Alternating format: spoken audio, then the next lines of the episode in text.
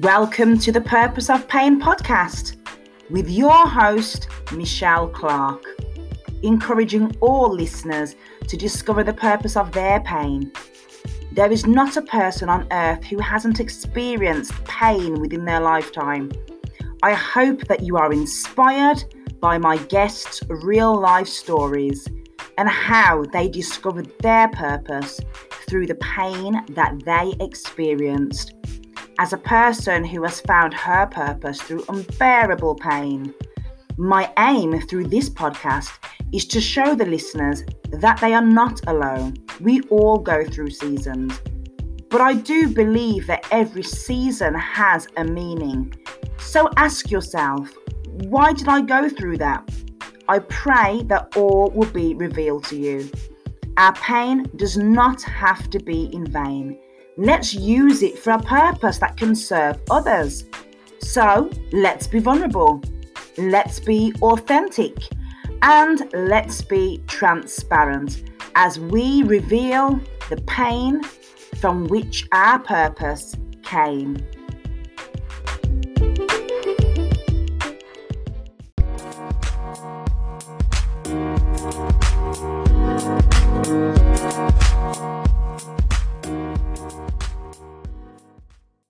Welcome to the second episode of the Purpose of Pain podcast, and I'm your host, Michelle Clark. I am joined this episode by the beautiful Marie Douse. Wow, what a woman! She's amazing. She's a serial entrepreneur. She helps so many different people, but I'll let her explain all of that to you later. You don't want to miss this you please just introduce a little bit about yourself? So I'll just give a tiny bit of an intro, but go deeper into exactly who you are and what you do for the listeners. Okay. So thank you for having me, firstly. You're welcome. Um, and as you said, my name is Marie Douse. And uh, that's actually my maiden name. My name is actually Marie Douse Moody. that's oh. my name, but I go by Marie Douse on social media and things. Um, and so I'm a mom of uh, five children. I've actually got four um, children of my own and a stepdaughter. And then uh, together we've got three grandchildren. Um, I I've been at home, staying at home for maybe the last part, best part of about 11 years, uh, as I've childminded. However, I'm now coming to the end of that period, and I have um, recently become a qualified uh, personal stylist and self esteem coach. And so that is the business that I am now focusing all my efforts on. Um, I'm also a jewelry creator and designer. Um, I design and create unique pieces of jewelry for ladies, um, and I also make lip colours um, using natural oils. So I kind of have put everything together into the stylist business, and so I create for the beautiful women that I'm now styling. Wow, wow, and wow. Listeners, are you hearing this? Marie's absolutely amazing. What I will make sure that I do, I will obviously have all of her links in this episode's notes. So you can find out exactly where you can find Marie. So you can touch base, find out more about her, connect with her yourself. But I'm telling you, you are going to be so blown away. Her jewelry, they're fantastic. Her lip colors, I've had a look on her Instagram page. So, yes, please do. Once you've listened to this episode, go to the notes and check out Marie's links. Okay, Marie. So, the Purpose of Pain podcast is all mm-hmm. about finding purpose through the pain or in the pain. So, we mm-hmm. all go through things in life. I don't think I've ever met anyone that hasn't gone through anything at all. But the purpose of this podcast is to reach people and to give them hope. So if they're listening and they're going through something right now, for them to just know there is light at the end of the tunnel. Oh, yeah. Definitely. You're listening to amazing women just like yourself that have been there, that have mm-hmm. gone through something, but they're here to tell the tale, to share and to tell their story. So, listeners, get ready because this is going to be a great one. So, Marie, where shall we start? Take us from the beginning. Where did you find yourself in this painful situation? Let's start from the very top. Okay. Um, well, going back then to the age of 18, I had my first child, um, and she was obviously birthed out of wedlock.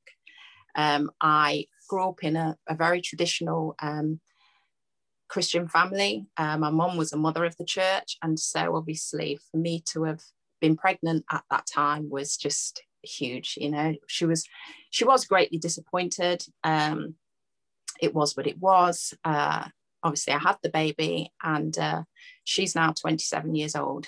Um, but after I had her, um, you know, the relationship between myself and her dad, it was never was never really great anyway. But it completely broke down.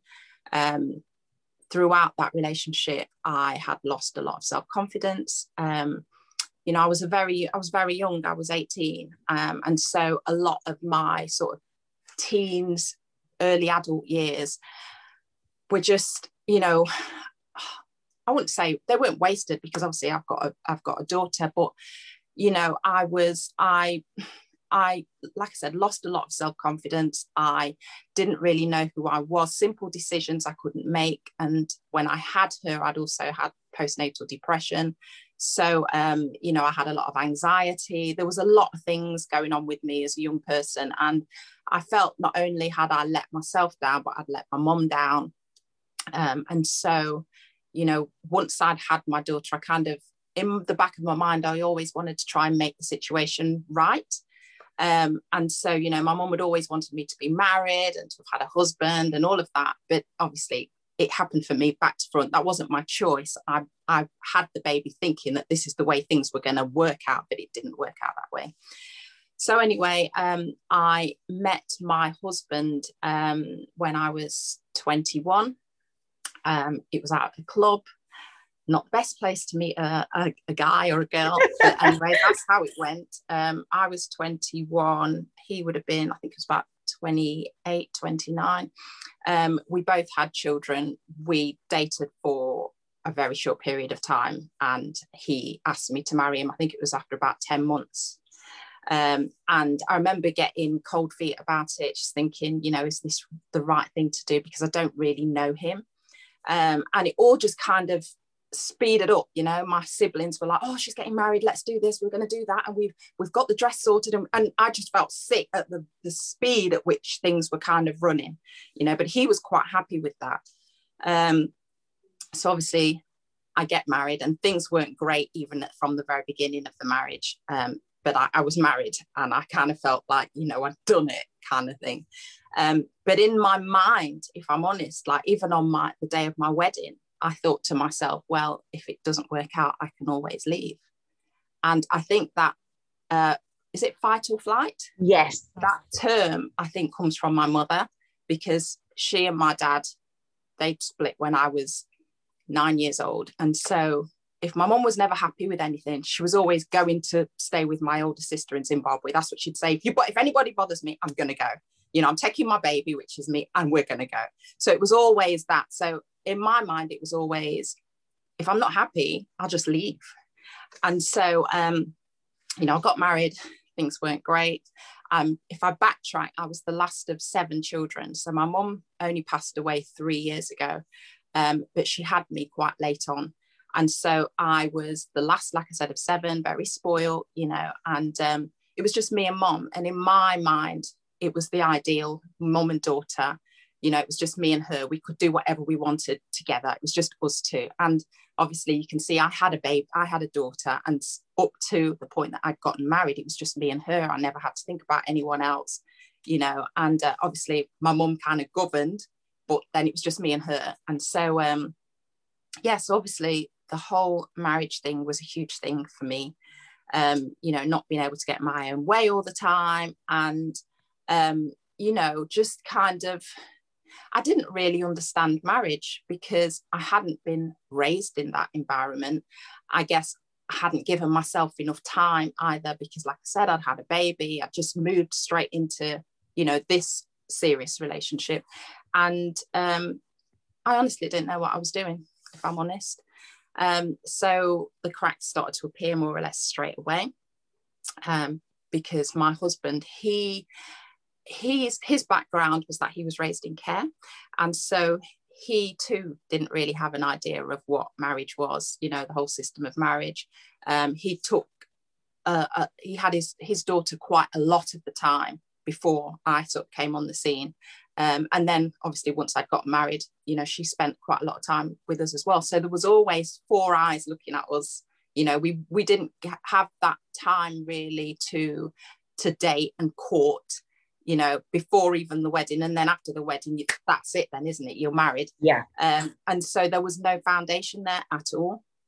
And so i didn't really know him. He didn't really say a lot um, you know tell me a lot about his private life and i was kind of okay with it but not. Um, and there were times where i would feel insecure and things like that. And granted because there were things that he was up to that you know he was have he had an affair.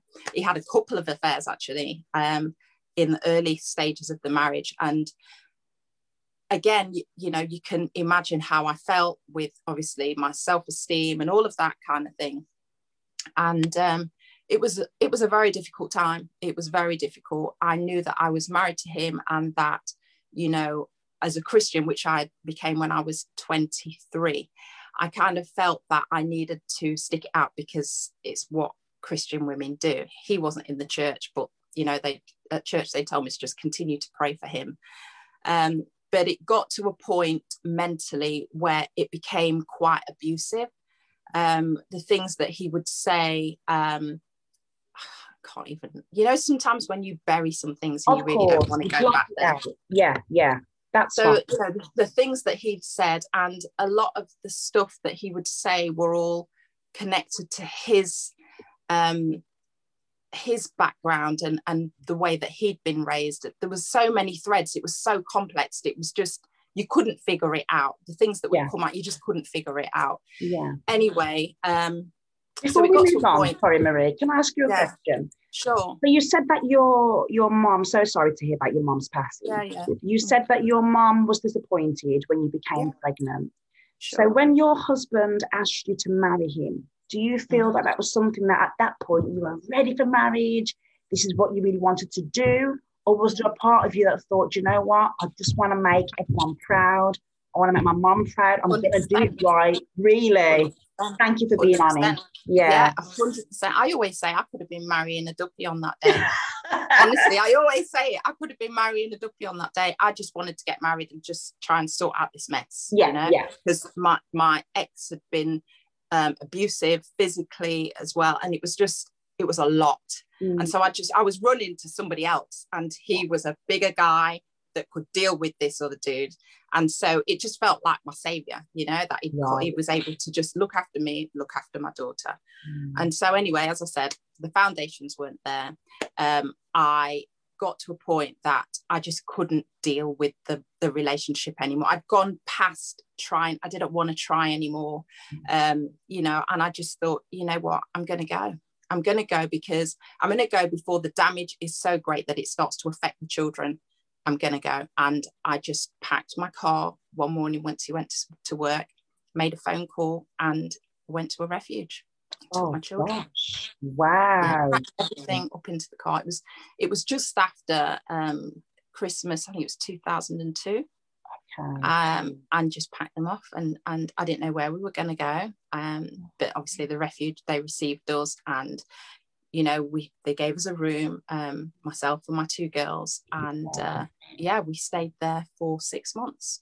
And it was really really hard. It was really hard. I mean i was in a home with women that were um, you know prostitutes that were um, drug misusers and all the time trying to protect my children. So we were just locked up in this room and i managed to get them into school. So i was literally taking them to school and bringing them back and every night I'd just lay on my bed with my Bible on the plastic covering of the bed and just be praying, God, please find a way to get me out of this. I don't know how, I don't know where I'm going to go, I don't know where my life's going. Mm. I, you know, I I know that I'm not going back there. Yeah. Not going, yeah.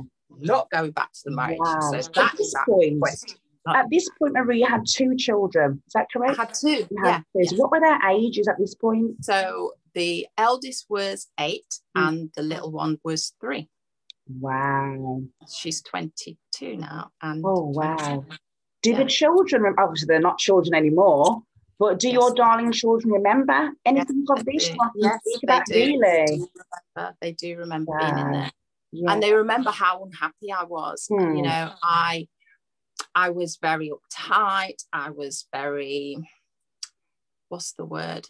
I was just angry. I was yeah. always angry because yeah. there was so much pressure, you know, the pressure to protect them, mm-hmm. um, you know, and and find them a school and all of that kind of thing. And having to do all that stuff by myself was a lot in a place that I didn't know, and just constantly feeling that I had to be looking over my shoulder because nobody knew, not even my mom knew where I was. No one wow. knew where I was. And that was a really hard thing to go through because anybody who has ever been in that situation or knows of people that are in that situation, you yeah. can't stay where you are. And so you literally go underground. I had no idea that's the way that it was. Yeah, was my next yeah. question was going to be why did you feel that you couldn't tell your mom or siblings? But I had no idea that's how it was. Not allowed to tell anyone. No. Wow. Yeah. And so, you know, it was a very lonely time it was a very lonely time. I'd speak to my sister most days, but she she'd always say to me, Marie, if you can just tell me where you are, come and get you now. And I'd be like, I can't, I can't, I can't. Um, and so it was just me and God, literally. It yeah. was just me and God. So that's where when sometimes people ask me about my faith and stuff, I have to laugh because I know where I've been. And there was no one else that could help me. No one but him. No one. I couldn't talk to anyone. So the only person that knew was him. He provided money for me. I don't know. Sometimes I would have nothing in the bank. Next minute I'd go to the bank. There was money in the bank. I don't know how this. I don't know how this happened, but it happened. Amazing. Kids never went without, and even strangely enough, because obviously my my business is on Facebook and everything, a lady reached out to me that was in the refuge, and she said, even when you were in there, you looked fabulous. and I was just like, okay. but you know, it was it. I'm the kind of person that I was able to, and I still am, I guess. I'm able to dress up on the outside, even though I may not feel great, mm. and then that will come after. But it, it helps, and it's always helped me of to course. even though you may be going through a certain thing. Yeah. A bit of lipstick, a pair yeah. of earrings. That might be all it takes just to get you feeling a little bit, you know, a little bit more positive about yourself. Sure. So anyway, sure um, so one day it just got it just got too much. As I said, I was in there for six months with the children, and you know, every night I'd be praying, I was fasting, I was doing all sorts. I was using the oil, I was anointing my kids. I was out. Honestly, it was just a lot, and um, I, I one morning I just said, you know what, I'm gonna I'm gonna leave. I'm gonna go. And so um, I told the, the people in charge that I was looking to go um, and I rang my sister. I rang my sister. Sorry. That's okay. Sorry, I rang my sister and um, she got a husband to come and get me. And that was it. I moved in with her for a further six months. Okay. Um, and so I decided that I was going to um, to stay with her and get the children into school, which I did. And it was great because she's got children. So they kind of, they all looked after each other. And it was, it was a lot less pressure on me. Mm-hmm. And, you know, they were around family, which for my children is so important because we yeah. come from such a close knit family.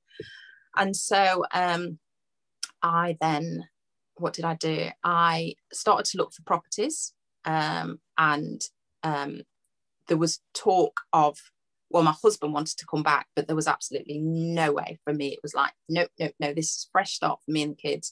But the second daughter, which is his daughter, yes, biological daughter, she was playing up a lot.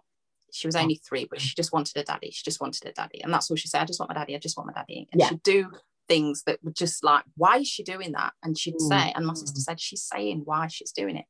Yeah. But anyway, what I did is I, I managed to get a place, I moved out with the children, and then um, you know my my sister and my brother-in-law tried to talk to me and counsel me, and and you know they worked with the two of us, and eventually they kind of got us back together.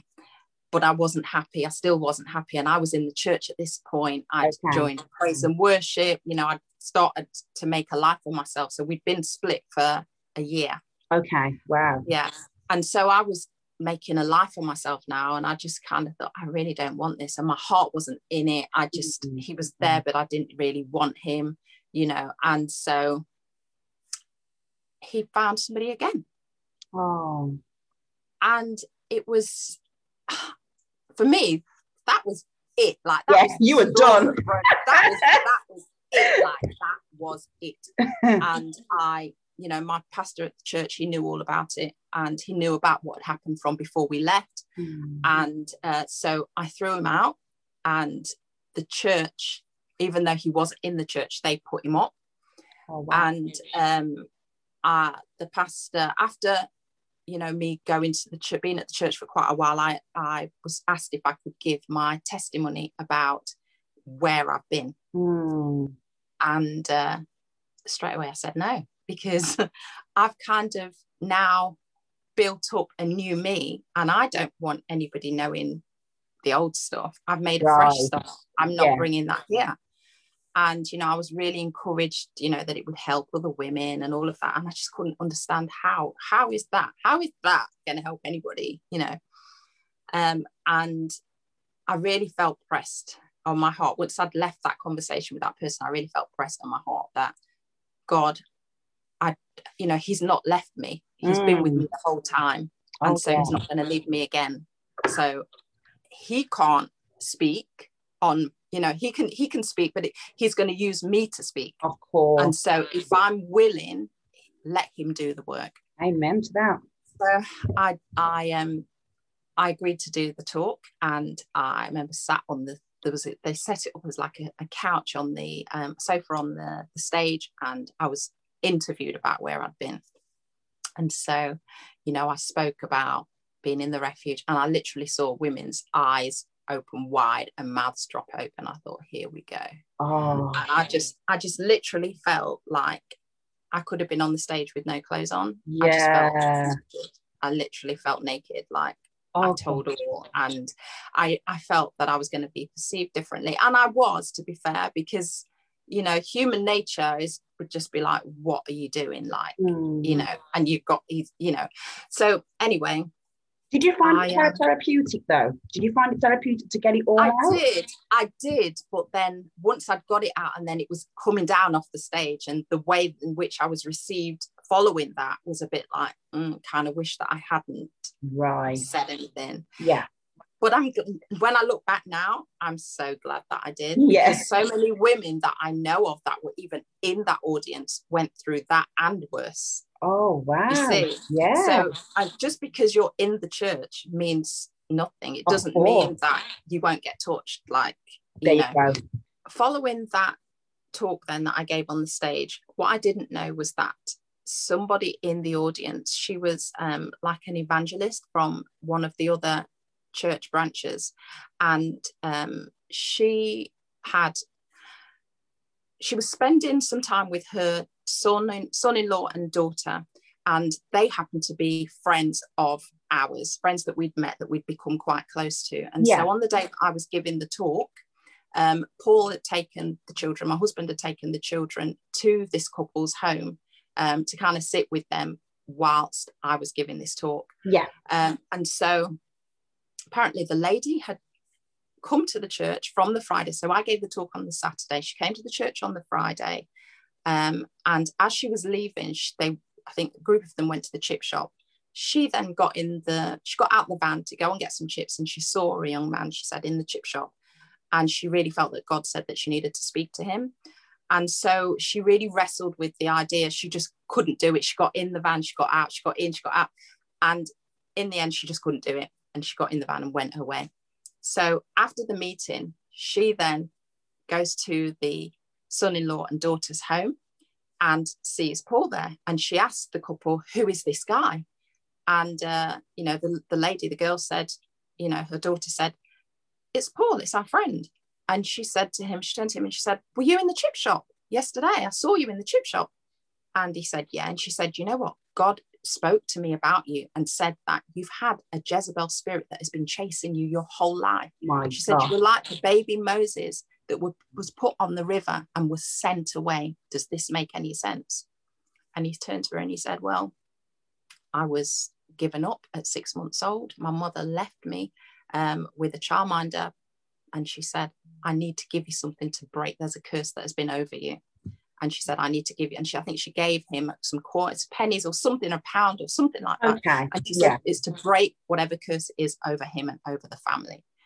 So um, that evening, when he brought the children back to me, he told me what a, what this lady had said to him. And I said, that's really weird because that lady would have been in the meeting that I gave a talk to today. And I literally told everything. Mm-hmm. And so, um, because I was friends with the daughter, I rang her and, and explained to her, you know, that the mom had heard everything that I talked about and it kind of it all makes sense like it's come to the stories come together. So we spoke to the mother and she was just blown away and she said i don't know what it is but there's been something on this guy.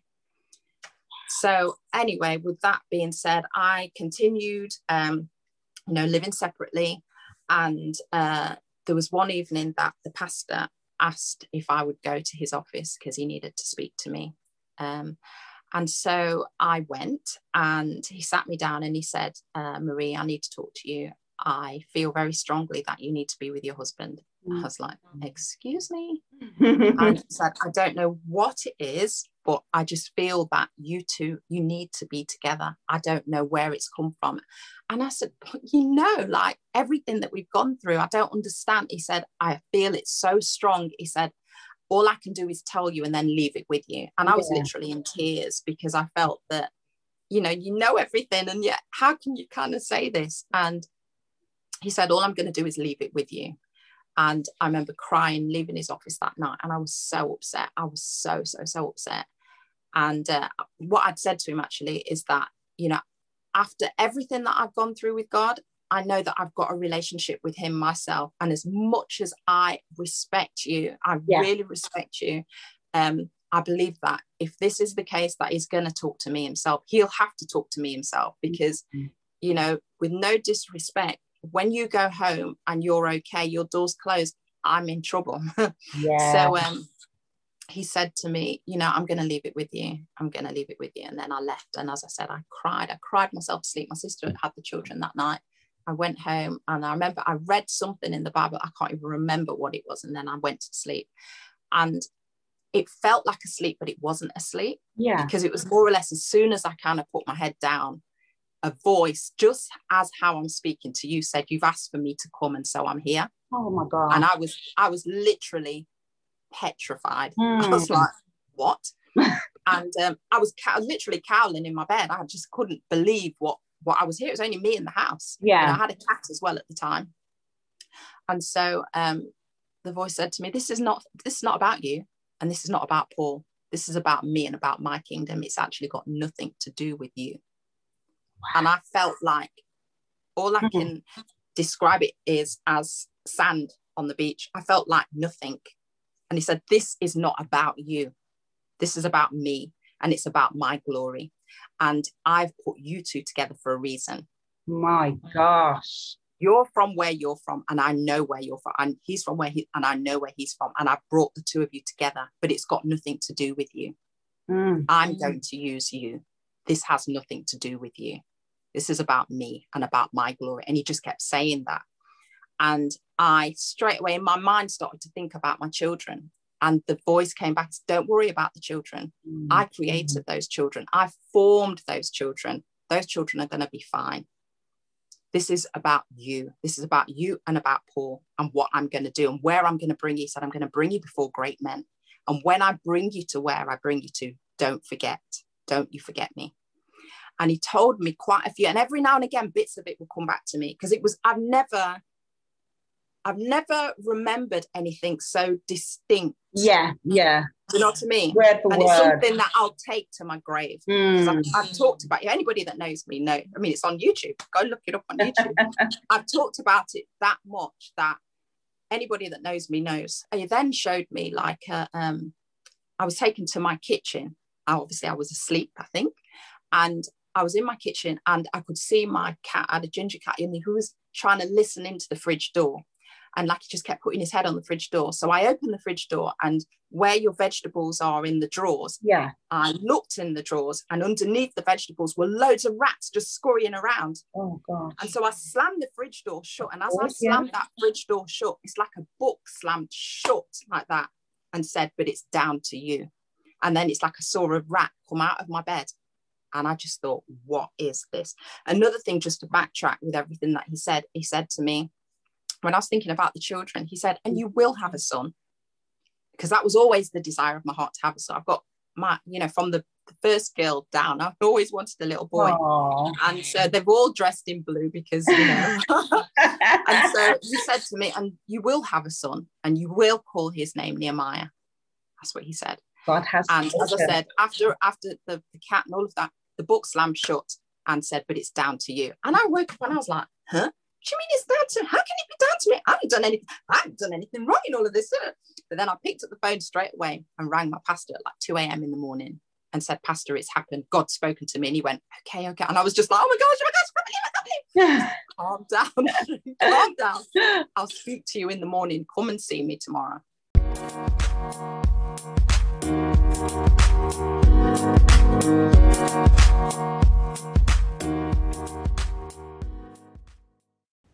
Okay, so going back to when, um, you know, in the vision where I told you that the book slammed shut and I saw a rat run out of my bed, um, I took that to believe, and it wasn't until later on because, as I said, I, you know, I was just like, you know, what does it mean it's all about me? When God said, you know, the book slammed shut, and He said, but it's down to you. What did that mean? And it wasn't until later on, you know, that I believed that you know, God really spoke to me in that area and said that what that signified was that there was a lot of change that needed to happen within me as well. Um, not to excuse what my husband had done, but there was a lot of changes that I need to undergo. Um, you know, as from childhood really, where I'd always had my own way, and you know, I I brought those um, those ways then those characteristics into a marriage relationship. And and you know obviously when you get married it's no longer all about you but it's it's you know two people in this in this uh, union. And so um you know it caused me to begin to look at me and um the book that I would recommend 100% was um the the Five Love Languages by Gary Chapman. Um, I would go as far as to say that this book really is, you know, it's a life changer. Um, it showed me that my husband has um, a love language and that it was my job to learn um, what it was so that I could begin to communicate it to him. Um, in so doing, by so doing, it took the focus off me and put it on learning more about him. Um, again, um, I would say mindset had so much to do with our journey as I began then to frame things up um, differently without even having the words for it back then. What I was doing was was a lot of mindset stuff, you know. Um, and I would also say that forgiveness um, played a huge part, a huge role in actually releasing and healing me. Um, I, I learned to walk uh, by faith and not by sight. So I went to his office and I told him everything that I've just told you. And he was he was just smiling and he said, I knew it. I knew it. I knew God was going to do it. He said, I don't know. I just felt it so strong on me. He said that he sees like the coming together of two entities. And he showed me like that with his hand. My he says, God. I see the coming together of two entities. Yeah. And you you need to be together. That's what he kept. I tell you, there's so much more to the story because it kind of exploded in church. Oh, God. Where church it? couldn't finish. Yeah, church couldn't finish. Oh. And it's never been oh. like that. And what he didn't know is that my husband was going to take his life that day. Oh. There's so much to the story. It's, oh. There's just so much. But he couldn't finish the service. And everyone was like, What is going on? He says, There's somebody in here today that needs salvation that much that it's like me saying, I've got a million pounds. And he said, how many people in here would come running to the front if I said I got a million pounds? Oh, yeah. And he was like, that's how important. This is when my husband actually got saved. That's how important salvation is to this one person in here today. And he tried, tried to finish the service, got the praise and worship back on, praise and worship back off, praise and worship back. Because he said there's people came and he was like, it's not them. He prayed for them, but he was like, it's not them. Not God, them. still here. Oh, and he stood up on a chair in front of my husband. And my husband just broke down on him and he said, I knew it. I knew it was you. I knew it was you. And then Paul gave the testimony what was going to happen, but then the deliverance happened after that. Oh, fantastic! It was it was a lot. It was a yeah. lot, and um, you know, I never take it for granted what God did because mm. God deals with the heart, yes, and in the natural and in the normal, mm. you just wouldn't go back there. Of course, I, of course. I felt like I couldn't, I couldn't talk to my friends about it because yeah. it's not what you do. Like if a guy does that, you do not. And yeah, I totally agreed. Mm. You know, but when God is in the mix, it's a different, it's a different something because it's not in your control. So if you go now and step outside and say, Yeah, God, if I was to go outside and say, Yeah, God, I heard what you said, mm. but I'm just going to carry on walking this way. Yeah. I don't know where life would have ended up for me. Can you imagine? You know, that was, I know, and it was hard because going back now to where, God, this is crazy because it happened so long ago. It's kind of hard to get it all in order. But when, um, you know, the pastor had said what he said to me. Yeah.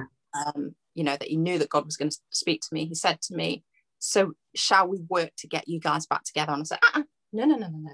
He said, Why not? What do you mean? And I said, Well, I I've asked God for something else. I've asked him for confirmation. And until I see that confirmation, mm. because I know what he said, but I need to be 100% sure, I'm not going to do anything until I see that. Wow.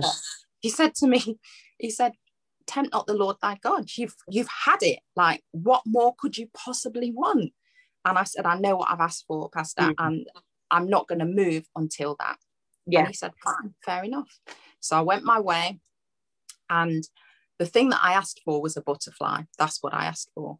And so I would, you know, obviously working i was working at the time um, the children would be at school my mom would ring me every morning as i was working on walking on my way to work and she rang me one particular morning and asked me how I was doing, how the children were, and everything. And up until that point, I'd been literally looking under bushes, over cars, mm-hmm. you know, in the trees, everywhere to see if I could see butterflies because I need to know is it going to happen or is it not going to happen? Like either way. And I've gotten actually to that point that I think is so key mm. that I've gotten to a point that was like, Lord, either way, even though my heart feels like it's been torn into a thousand pieces. Oh, God. If you say to me that this is your will, yeah, I'll drop it all. I'll drop it all.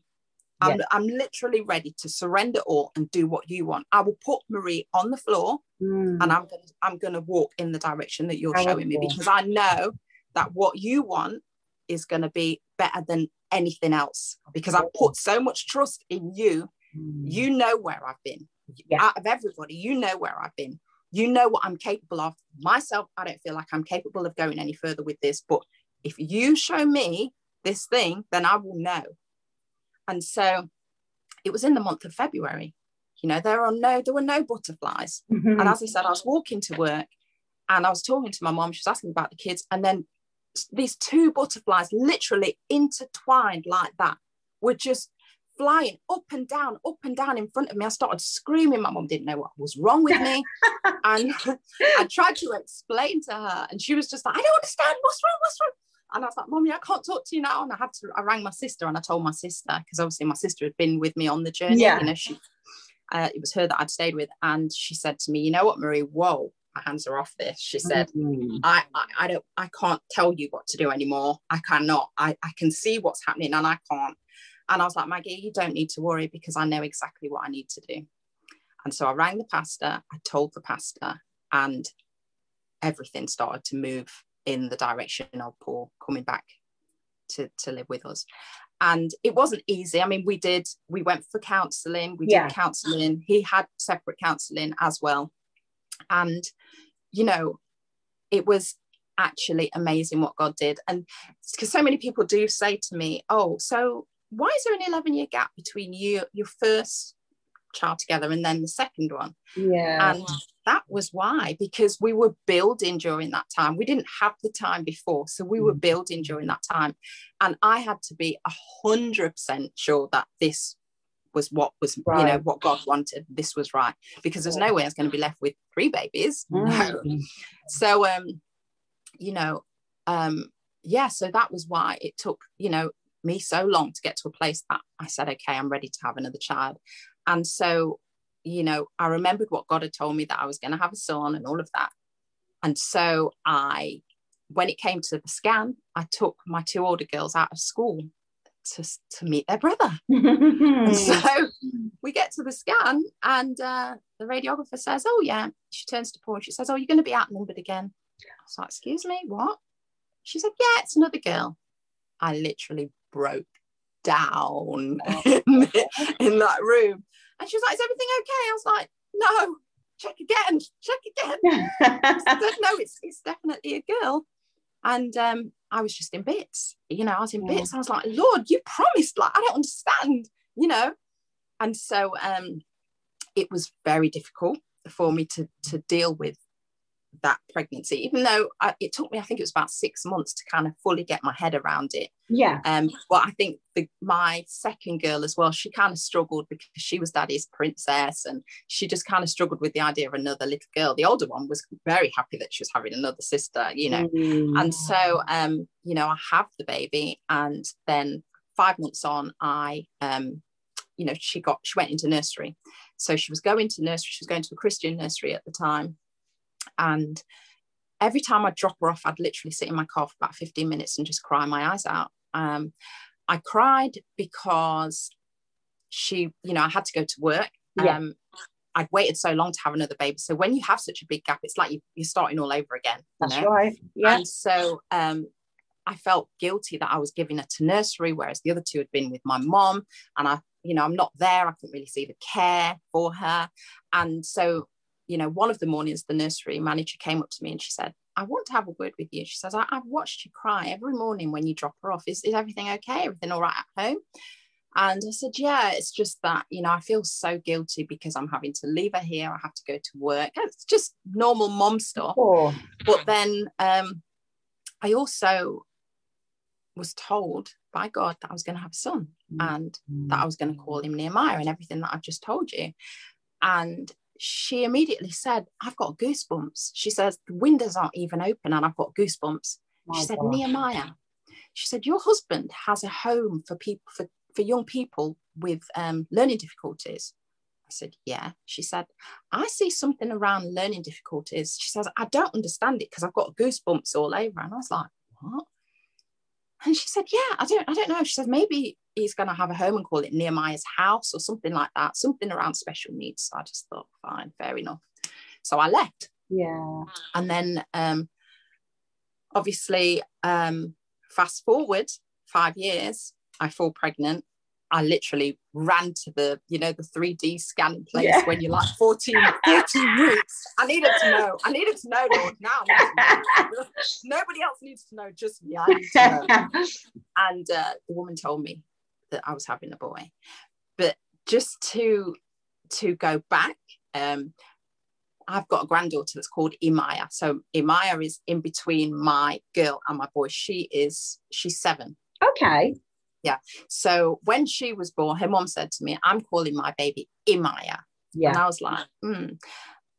Suppose I do have a little boy and call him. She says, "Mom, I don't know whether you're going to have a baby. You're not going to have a baby. Whatever you can do, I'm calling my baby Imaya. That's it. So I can't argue about something that I haven't got. Right? Yeah. so I'm like, okay, then fair enough. So obviously my daughter's Nakaya, the granddaughter's Imaya. Mm. So I'm thinking there's no way that if I even have a baby that I could call him Nehemiah now anyway, because time's passed, you know, granddaughter's got the name, whatever. So I put it to my mum when I was pregnant with Nehemiah that I was going to now call him Noah because all yeah. the girls' names begin with N. And I thought Noah's a cute little name. You know, it's a short little name. She was like, ah.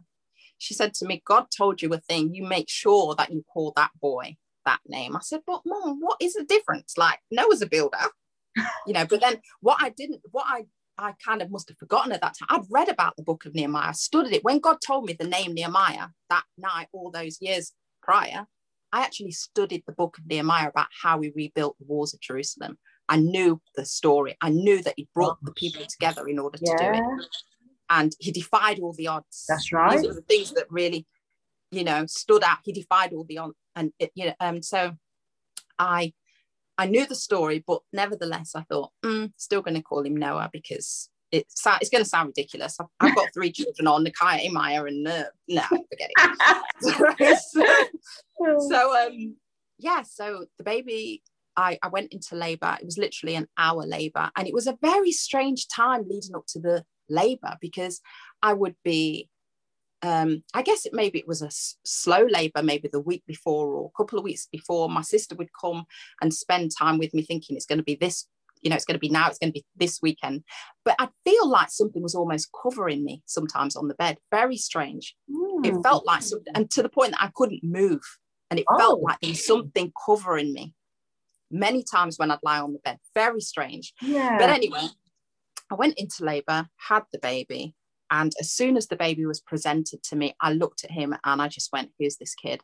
Mm. And the midwife said, Excuse me. and my sister said to me, What are you talking about, Marie? And my husband looked at me and he was like, I don't understand what you're talking about. I said, This baby doesn't look anything like any of my children. This yeah. baby's got Down syndrome. And they all stood back. They were just like, What? What are you talking about? I said, look at his face. He doesn't look like any of the kids. Mm. You know, and Paul said he's not going to look like them because it's a boy. We've got girls. And I said to the midwife, no, this baby's got downs. She took the baby off me. Um, she took him by the window. She looked at him. She brought him back. She says, Maria, I honestly cannot see what you're seeing. She said, I've got nine babies of my own and I cannot see it. What is it that you're seeing? I said, his eyes don't look the same. Mm. You know, the shape of his head doesn't look the same. And she was like, I can't see it. This is what babies look like when they're born. And she's like, okay, stop. I'm going to take him. I can either take him now and test him, yeah. or we can do it over the next few days. I said, you can take him now.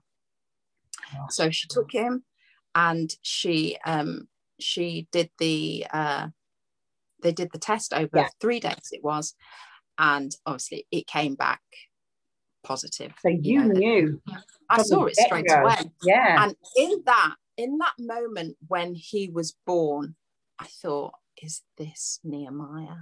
And I've even got a picture. I've got a I've got a, a photo on my Instagram where he's about two years, about two or three years old, and he's held he's holding my face in his hands and I'm crying because I was still grieving with my mom and I'm crying.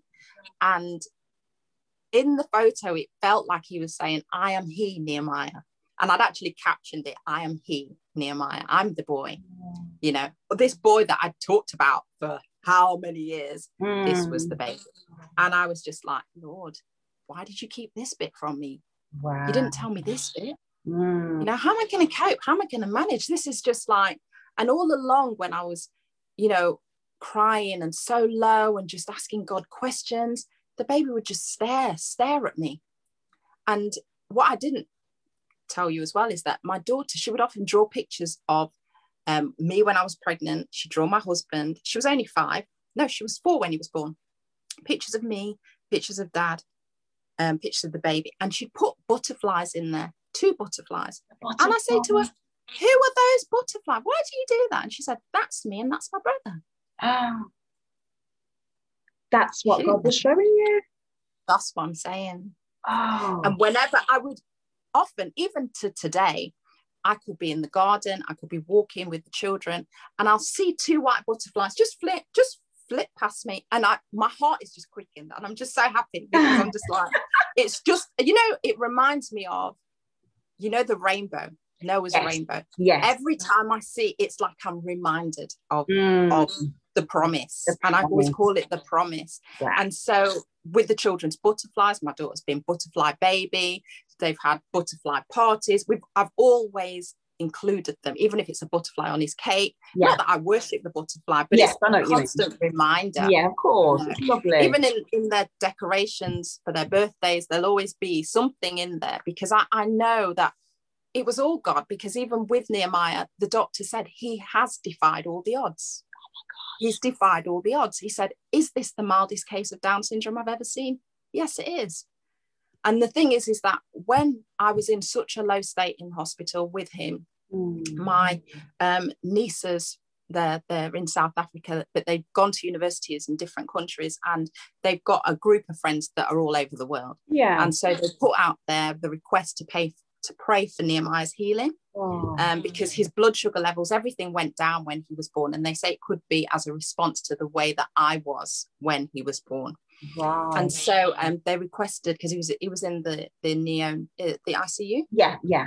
And so um, they requested that people pray for him. And then there was a message that came through from an Asian lady that said, "I see him. I see a little boy." And she was talking on, and she said, "I see a little boy, Nehemiah. Yeah, sure, I see him." She says he's preaching from a very early age, preaching to families of children with Down syndrome. And once I heard that message, I must have played it a hundred times in the hospital, That's why I can remember it so clearly. Yeah. um, it just settled me. Oh my it settled me, and I just thought, okay, Lord, I hear you. This boy's got this boy's got something to do. Yeah, his purpose revealed. and so I hear you. I'm grateful that you chose me to be the mm. mom, and I promise that I will do all that I can to make sure that he fulfills what it is that he needs to fulfill. I will have his back. I will be his airways. I will speak for him. You know, I'm not going to let anybody tell me any different about my mm. boy. Yeah. And that's that's where we are. And together, that's where we are. You know, as a family, that's that's where we are. I so, uh, love it. I absolutely love it. So I'm sure the listeners are listening intently as I am because honestly, you're just amazing. And even though you briefly told me some behind the scenes, it still gives me chills, um, especially the butterflies. Like, um, wow. So the question I'm going to ask you now, because I'm sure everyone's thinking, mm. two questions. Mm. You've been through so much, yeah. leading from the beginning right up until now. Mm. You've had that really close relationship with God, which is fantastic, beautiful mm. relationship relying on Him, always seeking His will. Mm-hmm. Where would you say that you and your husband are now at this stage? And the second part to that question is after going through everything, what do you believe that God's purpose was for you? Well, God gave me somebody that I could only have dreamt of having. Hmm. My husband is an amazing, amazing guy. Oh.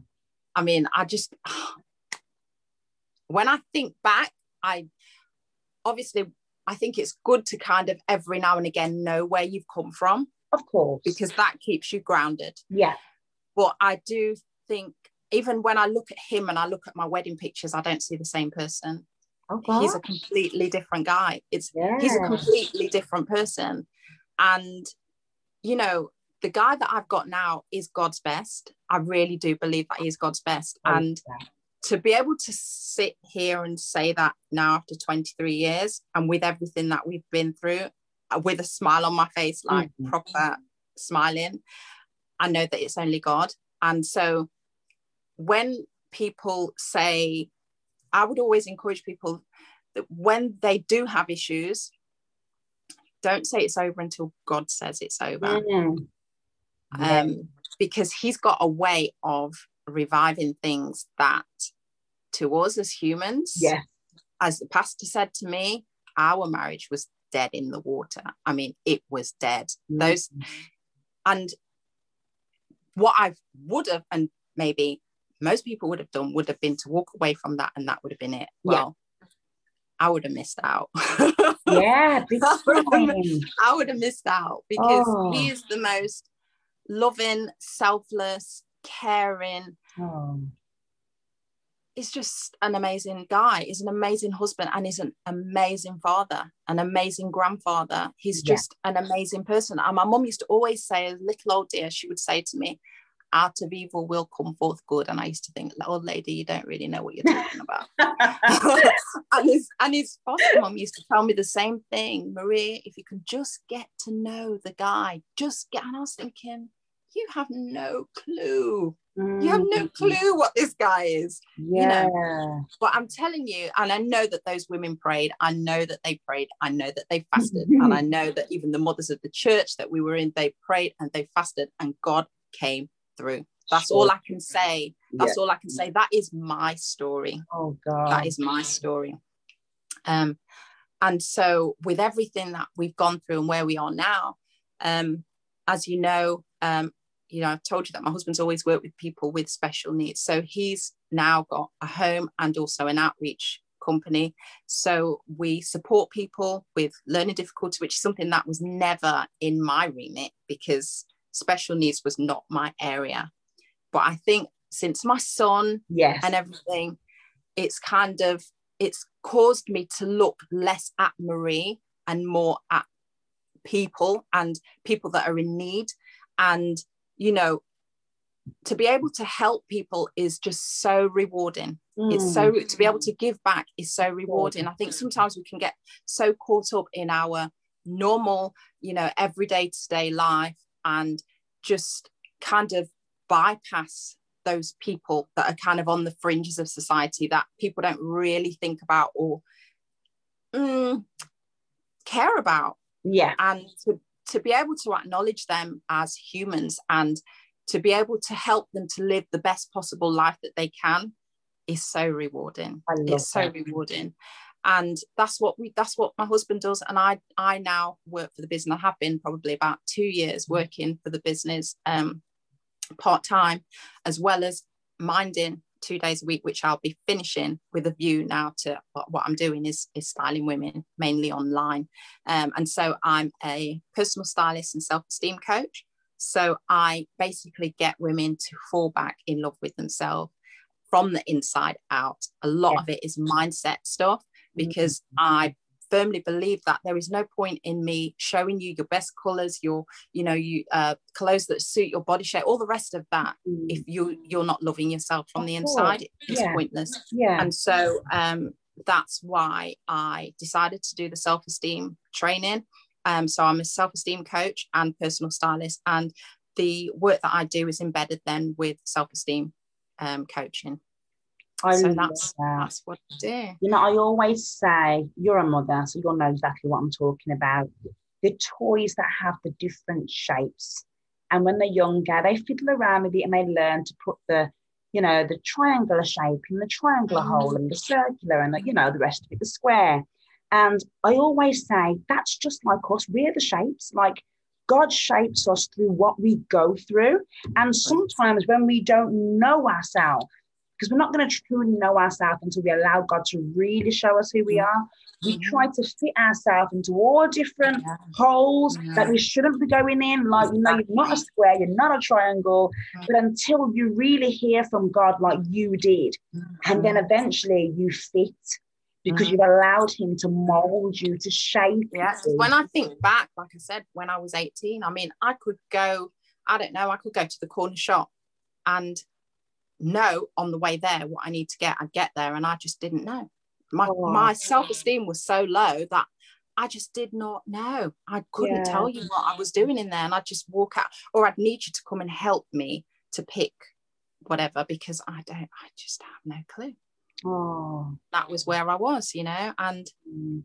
God is God is amazing because when He puts something together, He doesn't do it half-heartedly. He you know it was it was painful. It was painful. It was painful. But as you say you know you can turn that pain into purpose oh, yeah. and you know if what i've said tonight can resonate with even one person mm-hmm. then i know that what he's done what he's done in me i know anyway that it was for a reason. Yeah. But even if it can resonate with one person i just pray that god will just continue to speak to that person even after they finish listening to this to, yeah. to show them that you are loved, that God does love you, and that He does have a plan and a purpose for your life if only you'll allow Him to lead you in the way that He wants to lead you. I absolutely love that, Marie. So, listeners, you heard what Marie has said. If you are in a situation right now where you just cannot see the light, you're thinking, maybe you're listening to this and you're thinking, well, what do you know? It's a completely mm. different situation. And mm. we understand that, you know, we can't always say, I empathize or I understand or I get you. But one thing we surely know, like Marie has said, is relying on God is the best thing that you can do because He will work even the worst things out for good. Yeah. Mm-hmm. For good. Whatever mm-hmm. the enemy means for bad in your life, yeah. God can turn it around. And, you know, Marie has basically spoke about that in her own life. I yeah, I mean, it's, it's deep that. because I mean, there's a lot of spiritual things that were oh, happening oh, yeah. around that time. I mean, I, I would see things like Paul running down the stairs, and yet he hasn't even been on the stairs you know ah. there was a lot of stuff that happened but as i said to you there was a whole lot of deliverance that had to happen. And people yeah. that don't understand that stuff they'll be like what is she talking about? Oh Steve, you know? yeah. But it was because he dabbled with a lot of things. In his childhood he dabbled with a lot of stuff all that ouija board and all that kind of stuff. Mm. stay away from those things because you don't know what effect them things are going to have on your future. You don't know. True. You don't know and you just present mess in all kinds of different areas you know mm. so um yeah but god is able because there's nothing able. that is too big for him to deal with yeah. oh wow like can you imagine if you know we didn't have that relationship i don't know about you marie but i sometimes look back and i think what did i do before i, I how I did i cope I know. And, and you know what? Did you call? I don't know if you came from a Christian background. I didn't. No, I didn't. Right. Wow. Okay. Because mm. I always say, oh, my mom's prayers kind of covered me until, you know, I came, yeah. I came to myself. But I mean, you, you know, I guess we all kind of we've got people praying for us and we don't even know. It's we true. Don't even know. Yeah, yeah. Because my grandmother was a devout Christian. So there you go. Exactly. It's true. It's so true. And I have other family members that when I was not in Christ, we had conversations. They planted the seed, you know. So God just does the rest. He waters it, and here I am. That's it. So, wow, absolutely fantastic. Maria, I can't thank you enough. I am no, full of your, story. You. Before you leave us, could you please just let the listeners know? Because not everyone is going to go to the notes. You know, some people just like to listen. So, for those who just want to listen, mm-hmm. can you please just let everyone know where they can find you on social media? If you have a sure. website, go for it. Mm-hmm. Okay, so my website is www empowered style, M for Marie, powered style, um, .co.uk. Um, my uh, YouTube, if you want to check out the story again, um, it is on there um, under our, I think it was our 21st wedding anniversary. I think that's, it might be called something around that. Um, and that is just Marie Douse. Douse is in house, but with a D. Marie Douse. And also my Instagram handle is at Marie Douse and my Facebook page is at Marie Douse and Empowered Style is also at Empowered Style on Instagram and also Facebook. Wow. And I don't know if you wanted to look at the jewelry. The jewelry is oh, Fangles yeah. Dangles. okay, the jewelry is Fangles Dangles, F A N G L E S, Dangles, D A N G L E S and the color pots is the um, lip colors, which is just color pots. Yeah, fantastic. I'm going to put all of these in the notes, all of them. So if you didn't quite catch that, or you are going to go and read the notes, you can just go check out all of Marie's pages, check out her website, and please, if you want to connect with Marie, connect, reach out, because if it's one yes. that I've learned, this is what life is about. We need to come together. This is why God didn't just make one person. Like, really do connect because you don't know who God has placed in your life for that reason. Who's to say that Marie, you know, she might be attached to your purpose in some way? You never know. So please do make those connections. So Marie, oh, I thank you once again. I really thank you. I wish you all the best and yes, we'll definitely do. stay in touch. Definitely, definitely. Thank you so much. Thank you.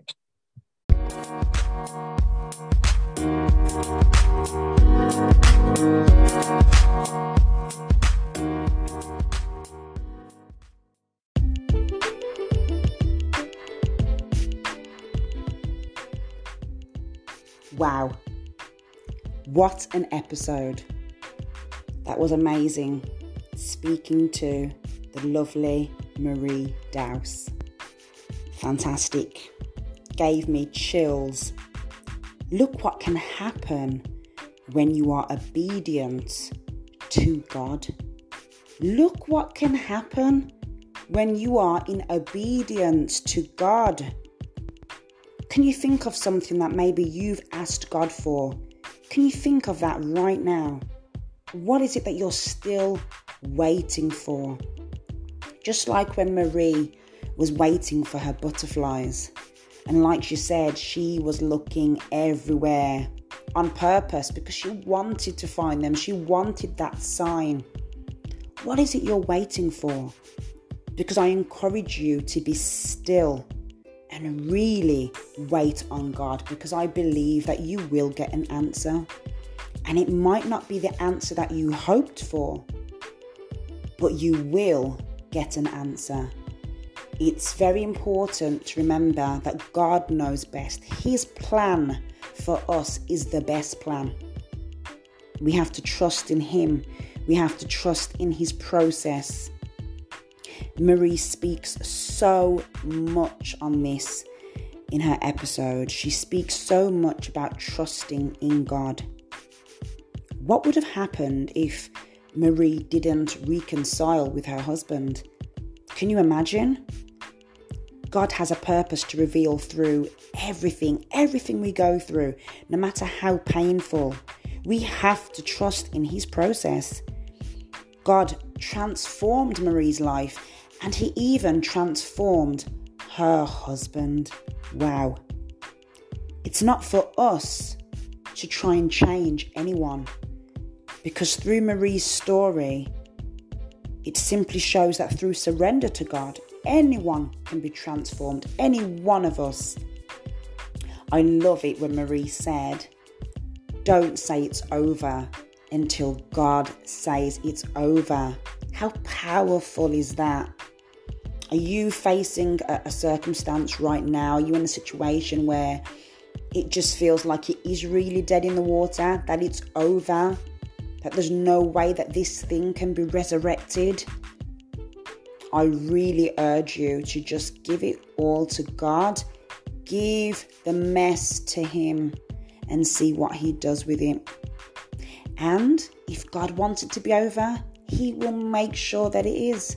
And that's what I love about God because, as I said, He will answer you, He will show you the way. Absolutely enjoyed this episode, and I really hope that you all did too. Thank you so much for coming back to the Purpose of Pain podcast, and I welcome you to come back to listen to my next guest on episode three. Take care. Bye bye.